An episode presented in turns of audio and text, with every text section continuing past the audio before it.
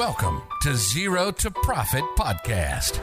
สดีครับขอต้อนรับเข้าสู่ Zero to Profit Podcast Season สองครับพอดแคสต์ที่ว่าด้วยเรื่องของบัญชีภาษีแล้วก็การเงินที่เจ้าของธุรกิจต้องรู้ครับนี่คือตอนที่หกครับอยู่กับผมพี่หนอมแท็กสักหนอมแล้วก็น้องนุช Zero to Profit ครับผมอ่ะมาเลยครับหัวข้อวันนี้คืออะไรครับนุชสวัสดีค่ะวันนี้เนี่ยก็จะเป็น อี พี ที่หกแล้วค่ะพี่จะเป็นเรื่องของว่าการทำธุรกิจให้รวยเนี่ยต้องให้นักบัญชีช่วยแบบนี้ค่ะครับต้องเล่าแบบนี้ว่าก่อนจะก่อนจะทำสคริปต์ตอนนี้ก็เขียนวงเล็บกันไว้ว่าอยากได้เคสมากกว่าคอนเซปต์นี่อ่าใช่ใช่ไหมอ่ะเรามาว่ากันเราเราต้องถามว่าแบบ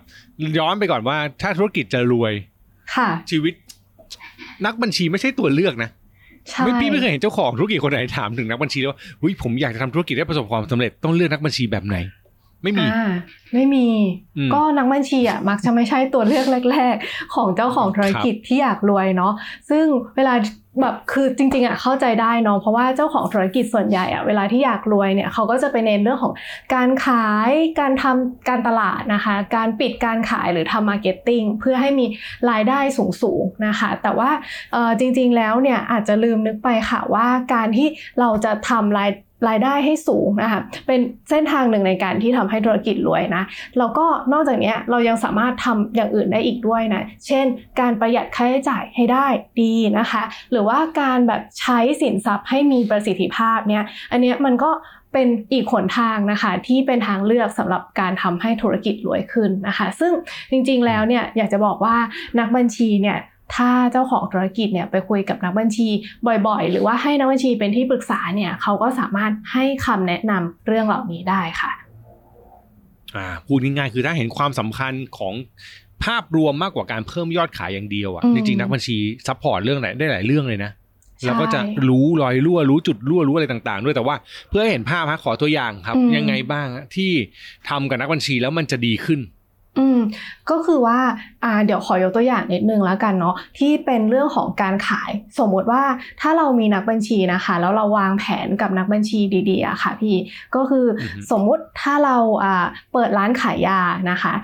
เราแบบถ้าไม่ได้วางแผนกับนักบัญชีดีๆอะเวลาที่เอาเอาเอกสารไปให้นักบัญชีบันทึกอะเขาก็อาจจะบันทึกแค่ค่าขายยาอ่ะวันนี้หนึ่งร้อยบาทอะไรประมาณนี้นะแต่ว่าถ้าคุยกับนักบัญชีดีๆว่าเฮ้ยเราอยากเก็บข้อมูลนะว่าเราขายไปให้ใครบ้างนะคะขายจำนวนเท่าไหร่นะคะขายสินค้าอะไรนะคะแล้วก็มีโปรโมชั่นอะไรนะคะในระหว่างที่เราทำการขายไปอ่ะสุดท้ายอ่ะเวลาที่นักบัญชีเก็บข้อมูลให้เราอ่ะค่ะพี่เขาก็จะสามารถสรุปรวบรวมออกมาเป็นรายงานยอดขายที่จะบอกเราได้มากกว่าวันนี้ขายได้หนึ่งร้อยบาทมันบอกได้เช่นนะมีรายได้จากลูกค้าคนไหนเยอะที่สุดนะคะลูกค้าเนี่ยอยู่โลเคชั่นไหนเยอะที่สุดนะคะหรือว่าสินค้าอะไรขายดีที่สุดนะรวมไปถึงโปรโมชั่นอะไรทำให้ร้านเราขายดีที่สุดในเดือนนี้นะคะฉะนั้นเนี่ยจะเห็นได้ว่าเฮ้ยจริงๆแล้วอ่ะเวลาที่เราแบบมีข้อมูลมากขึ้นนะคะการวิเคราะห์การตัดสินใจสำหรับธุรกิจอ่ะมันก็สามารถตัดสินใจได้ดียิ่งขึ้นนะคะถ้าเราคุยกับนักบัญชีแล้วก็ช่วยกันวางแผนในเรื่องของการจดบันทึกรายการต่างๆตามที่เราต้องการได้ค่ะครับพี่พี่นึกถึงเรื่องนี้เลยนะคือการตลาดยุคใหม่เขาจะบอกว่าต้องเก็บ data ลูกค้าใช่ไหมแบบเออต้องเก็บข้อมูลเก็บอะไรแบบนี้อย่างที่นุชเล่ามาเลยแต่ว่าจริงๆอ่ะต้องบอกว่าเมื่อกี้ที่บอกว่านักบัญชีเป็นคนช่วยเก็บได้อ่ะนักบัญชีปกติก็เก็บอยู่แล้วนะถ้าเกิดมีให้อ่ะโดยที่คุณไม่ต้องไปลงทุนระบบอะไรเพิ่มหรือว่าไปวิเคราะห์อะไรเพิ่มเลยแค่บอกว่านักบัญชีว่าแบบเอ้ยเออขอขอดีไซน์รูปแบบการเก็บอันนี้ให้ดูให้หน่อยเผื่อใช้รีพอร์ตบัญชีก็พอแล้วถูกไหมแต่ว่านั่นแหละฮะหลายคนอาจจะลืมนึกไปพยายามจะทำระบบพยายามจะสร้างการเก็บแต่ว่านักบัญชีที่อยู่ข้างกายเนี่ยไม่ได้ใช้เนาะถูกต้องแต่แต่แต่พูดอีกมุมนึงฮะเราคิดถึงนักบัญชีเราคิดถึงอีกเรื่องนึงฮะการลดค่าใช้จ่ายแล้วมักจะคิดถึงแค่การลดภาษีนุชอืม ใช่คือมันแค่นั้นเหรอ จริงๆอ่ะ การลดภาษีคือแบบอย่างถ้าถ้าใครเคยฟังพอดแคสต์ของเราอ่ะหลายหลายตอนที่ผ่านมาเรามักจะบอกว่าเออค่าใช้จ่ายของธุรกิจอ่ะมันมีมากมายหลากหลายรูปแบบค่ะพี่เช่นแบบพวกต้นทุนขายเนาะค่าใช้จ่ายในการผลิตนะค่าใช้จ่ายในการขายเนาะรวมไปถึงค่าใช้จ่ายในการบริหารจัดการต่างๆนะคะส่วนภาษีเนี่ยมันก็เป็นหนึ่งในค่าใช้จ่ายของธุรกิจค่ะแต่ว่ามันแบบเป็นส่วนน้อยๆอ่ะเป็นสัดส่วนน้อยๆนะถ้าเทียบกับยอดขายของธุรกิจนะคะจริงๆแล้วอ่ะนักบัญชีอาจจะช่วยให้เราประหยัดค่าใช้จ่ายส่วนอื่นๆได้ซึ่งมันมี impact มากกว่าที่เราคิดนะคะยกตัวอย่างเช่นแบบเหมือนล่าสุดอะที่หนูเจอก็คือว่าแบบลูกค้าที่แบบเปิดธุรกิจมาใหม่อะทำโปรดักต์มาใหม่เขาก็อยากจะขายอยากทำให้มันติดตลาดได้เร็วอะไรอย่างเงี้ยแต่ว่าการที่ทำให้ติดตลาดได้เร็วอะเขาก็ต้องไปทุ่มกับการโฆษณาสินค้าอะไรพวกนี้เนาะซึ่งพอเขาไปทุ่มให้ความสัมพันธ์กับการโฆษณาประชาสัมพันธ์สินค้าเนี่ยอาจจะเสียเงินไปประมาณ ห้าหก ล้านเพราะว่าตัวอย่างที่เราเจอคือทำมิวสิกวิดีโอแบบบอดแคสต์ใน YouTube อะไรเงี้ยเสียค่าใช้จ่ายประมาณทำนู่นนี่เต็มไปหมดครับใช่เสียค่าใช้จ่ายประมาณ ห้าหก ล้านเลยนะคะแต่แบบเออตอนแรกอ่ะอาจจะกำไรอยู่แต่พอมีค่าใช้จ่ายตัวเนี้ย ห้าหก ล้านขึ้นมากลายเป็นบริษัทพลิกเป็นขาดทุนขึ้นมาทันทีเพราะว่าทำการโปรโมทโปรดักต์ชิ้นนี้เพียงตัวเดียวนะคะแต่ถ้าสมมติว่ากลับกันนะคะก่อนที่จะไปโปรโมทโปรดักต์ตัวเนี้ยเราได้ไปคุยกับนักบัญชีก่อนนะถามเขานิดนึงก็ได้ว่าเฮ้ยตอนนี้เรามีกำไรอยู่เท่าไหร่เนาะยกตัวอย่างเช่นถ้านักบัญชีบอกว่าเอ้ยคุณมีกำไรอยู่สองล้านนะคะฉะนั้นน่ะเวลาที่เราทำบัดเจ็ตในการโฆษณาเราต้องรู้อยู่แล้วเนาะว่าเออถ้าเราทำเกินกว่าสองล้านเนี่ยอันนี้ไม่ปลอดภัยแล้วอาจจะแบบมีบัดเจ็ตเอาไว้สำหรับโฆษณาแบบล้านหนึ่งนะคะแล้วก็มาบริหารจัดการในบัดเจ็ตการโฆษณางั้นฉะนั้นเวลาที่เราทำโฆษณาออกไปอ่ะถึงโฆษณามันไม่ปังอ่ะเราก็ยังมีกำไรเหลืออยู่ที่จะใช้จ่ายในออฟฟิศได้นะคะแต่แบบในทางกลับกันเนาะถ้าเราไม่เคยถามนักบัญชีเลยอะไปทำโฆษณาก่อนอะคือขาดทุนโดยไม่รู้ตัวเลยมารู้ตัวอีกทีแบบขาดทุนไปแล้วเราค่อยมาคุยกับนักบัญชีนักบัญชีอาจจะช่วยอะไรไม่ได้เนาะอืมอืมใช่เอาง่ายๆคือนักบัญชีช่วยคุมเงินคุณได้อะถูกไหมถ้ารู้บัดเจ็ตอ่ะเอารู้งบประมาณอ่ะเราก็จะรู้แล้วว่าเราต้องทำอะไรแบบไหนต้องโปรโมทยังไงแล้วบางทีทางเลือกในการตัดสินใจอาจจะเปลี่ยนไปอาจจะไม่ใช้วิธีนี้ละด้วยงบประมาณอาจจะต้องใช้กลยุทธ์อื่นหรือว่าถ้าจะใช้วิธีนี้จะต้องทำยังไงให้แน่ใจว่าได้ได้เงินกลับมาหรือมีรายได้กลับมาซึ่งตรงนี้ก็เป็นเรื่องสำคัญซึ่งถ้านักบัญชีดีแล้วเราคุยกับนักบัญชีด้วยแน่นอนได้แน่นอนตัดสินใจได้นะครับพอพูดถึงรายจ่ายฮะมามาสนใจต่อนิดนึงครับบางอย่างมันมีเรื่องที่เราต้องจ่ายอยู่แล้วเป็นประจำเนาะจ่ายนู่นนั่นนี่ไปเรื่อยๆมันมันสามารถรู้ได้ไหมว่าเอ้ยจ่ายแล้วมันคุ้มค่าจ่ายแล้วมันได้ดีจากข้อมูลบัญชีหรือจากนักบัญชีที่เขาทำให้เราครับอืมคือถ้าเกิดว่าเราแบบวางแผนไว้ดีๆนะคะแล้วคุยกับนักบัญชีบอกว่าเออเราอยากจะ tracking สำหรับการจ่ายเงินไปครั้งเนี้ยเช่นการอัปเกรดระบบการแบบเครื่องจักรนะคะในการผลิตสินค้าล็อตหนึ่งหรือผลิตสินค้าลายใหม่ลายหนึ่งเช่นอาจจะเป็นน้ำดื่มบรรจุขวดขนาดหนึ่งลิตรนะเราไปอัปเกรดเครื่องจักรใหม่เลยนะแล้วจะให้นักบัญชีช่วยดูว่าเออแบบเครื่องจักรที่เราแบบอัปเกรดมาเนี่ยมันสามารถสร้างกำไรให้เราได้หรือเปล่านะคะหรือว่ามันคุ้มค่าหรือเปล่านักบัญชีก็ช่วยเราได้ในจุดนี้นะคะเขาก็จะเก็บข้อมูลเนาะกำไรจากการขายน้ำดื่มนะคะ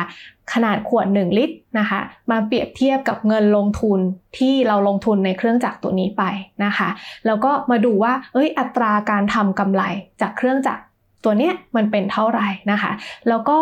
อีกอย่างหนึ่งอาจจะมาเทียบกับ average นะคะในออฟฟิศนะคะทั้งบริษัทเนี่ยอัตราการทำกำไรเนี่ยมันเป็นเท่าไหร่นะถ้าเครื่องจักรตัวเนี้ย mm-hmm. มีอัตราการทำกำไรที่สูงกว่า average ของออฟฟิศนะอันนี้ถือว่าดีนะคะแต่ถ้าเกิดว่าเครื่องจักรเนี่ยมีอัตราการทำกำไรที่ต่ำแสดงว่าเอ้ยการลงทุนในเครื่องจักรตัวเนี้ยอาจจะมีปัญหาและมันทำไมไม่สร้างกำไรให้ธุรกิจเหมือนที่เคยเป็นหรือว่ามันมีการทำงานแบบที่ไม่เต็มประสิทธิภาพหรือเปล่าเราจะไปแก้ไขยังไงให้มันทำงานได้อย่างเต็มประสิทธิภาพอะค่ะอืมพอพูดมาถึงตรงนี้นี่นึกภาพออกเลยนะว่าจริงๆแล้วทุกอย่างที่มันเป็นรายการที่เกิดขึ้นในธุรกิจอ่ะแล้วถ้าเราเก็บข้อมูลดีๆนักบัญชีช่วยเราได้หมดเลยเราเรียกแบบนี้ได้ไหมฮะคือหลายคนชอบจ้างที่ปรึกษา ต้องพ้องพูดกันตรงๆว่าหลายคนชอบจ้างที่ปรึกษาแบบเฮ้ยเรียกคนนั้นคนนี้มาเป็นปรึกษาที่การตลาดที่ปรึกษาเรื่องการวางแผนกลยุทธ์ทั้งหลายแต่ว่าจริงๆแล้วนักบัญชีเองก็เป็นที่ปรึกษาของธุรกิจได้เหมือนกันไหมถ้าพูดมาแบบนี้ใช่คือนักบัญชีอ่ะสามารถเป็นที่ปรึกษาธุรกิจได้นะถ้าเราอ่ะรู้จักที่จะแบบมาคุยกับนักบัญชีแบบถูกจุดแล้วก็วางแผนร่วมมือกับเขาอ่ะค่ะแล้วก็ที่สำคัญนะหนูว่านักบัญชีช่วยเจ้าของธุรกิจได้สามเรื่องค่ะเรื่องแรกก็คือทำยังไงทำธุรกิจยังไงไม่ให้หลงทางเพราะว่า mm-hmm. นักบัญชีจะมีข้อมูลที่ช่วยให้เราตัดสินใจในเรื่องของธุรกิจได้ง่ายมากยิ่งขึ้นนะคะเรื่องที่สองนะคะทำยังไงการจ่ายเงินอ่ะมันถึงประหยัดที่สุดนะคะเพราะว่าข้อมูลจากนักบัญชีเนี่ยจะทำให้เราเนี่ยไปวางแผนตั้งบัดเจ็ตในการใช้จ่ายในธุรกิจได้ดียิ่งขึ้นนะคะแล้วก็เรื่องที่สามอะค่ะก็คือว่าทำยังไงเนี่ยเงินที่จ่ายไปทุกบาทอ่ะมันจะมีประสิทธิภาพทำงานได้ดีนะคะสำหรับธุรกิจมากที่สุดก็คือจ่ายไปแล้วมันคุ้มค่าไหมนักบัญชีสามารถช่วยเราวิเคราะห์เรื่องนี้ได้นะคะเพียงแต่ว่ามุมมองในการแบบทำงานกับนักบัญชีอะค่ะเราอาจจะต้องปรับทัศนคตินิดนึงว่าจากมองนักบัญชีเป็นลูกจ้างอาจจะเปลี่ยนเป็นมองนักบัญชีเป็นที่ปรึกษาแล้วก็ถามคำถามเหล่านี้กับพวกเขาอะค่ะทำให้เราเนี่ยอาจจะได้คำตอบดีๆแล้วก็เราอาจจะรู้ว่าเฮ้ยจริงๆเนี่ยการที่เรารวยขึ้นเนี่ยมันอาจจะอยู่ง่ายๆใกล้ตัวด้วยการคุยกับนักบัญชีเพียงเท่านี้เองค่ะจริงครับอันนี้เห็นด้วยแล้วก็เสริมนิดเดียวฮะก่อนจากกันครับก็คือเอาจริงๆนักบัญชีหลายคนเวลาจ้างอะชอบจ้างนักบัญชีที่ถูกแล้วก็ไม่ต้องให้ข้อมูลอะไรแต่ว่านักบัญชีที่เก่งๆมีเยอะนะต้องบอกกันตรงๆแล้วก็สามารถช่วยวิเคราะห์ที่พูดมาได้หมดเลยเพราะว่านักบัญชีเขาก็ต้องมีความรู้ในพวกนี้มีแล้วก็เพอๆดีกว่าที่เราได้เนาะหลายคนชอบจ้างนักบัญชีราคาถูกแล้วบอกว่าเฮ้ยทำแค่นี้พอแต่จริงๆไม่ใช่เลยฮะถ้าเราจ้างนักบัญชีที่ถูกต้องแล้วก็คุ้มค่ากับเงินที่เราจ่ายไปเนี่ยเราได้อะไรกลับมาเยอะแน่นอนนะครับอืมค่ะโอเคฮะประมาณนี้ครับสำหรับ Zero to Profit นะตอนที่หกของเรานะครับเรื่องของนักบัญชีเรื่องของการจัดการธุรกิจนะครับก็ฝากติดตาม Podcast Zero to Profit นะครับได้ทางทุกช่องทางที่คุณใช้ฟัง Podcast เลยนะครับไม่ว่าจะเป็น Spotify อุ๊ย Spotify ครับ Podbean นะฮะ SoundCloud นะครับใน channel ที่ชื่อว่าโลกไปไกลแล้วรวมถึงถ้าเกิดใครเนี่ยใช้ Blogdit ก็ฟังเราที่ได้ที่ Blogdit เช่นเดียวกันนะครับรวมถึงถ้าใครชอบฟังแบบเห็นหน้าเห็นตาก็มาดูได้ที่ YouTube ครับผมเอาละฮะก็ฝากติดตามกันด้วยครับวันนี้เราสองคนลาไปก่อนสวัสดีครับสวัสดีค่ะ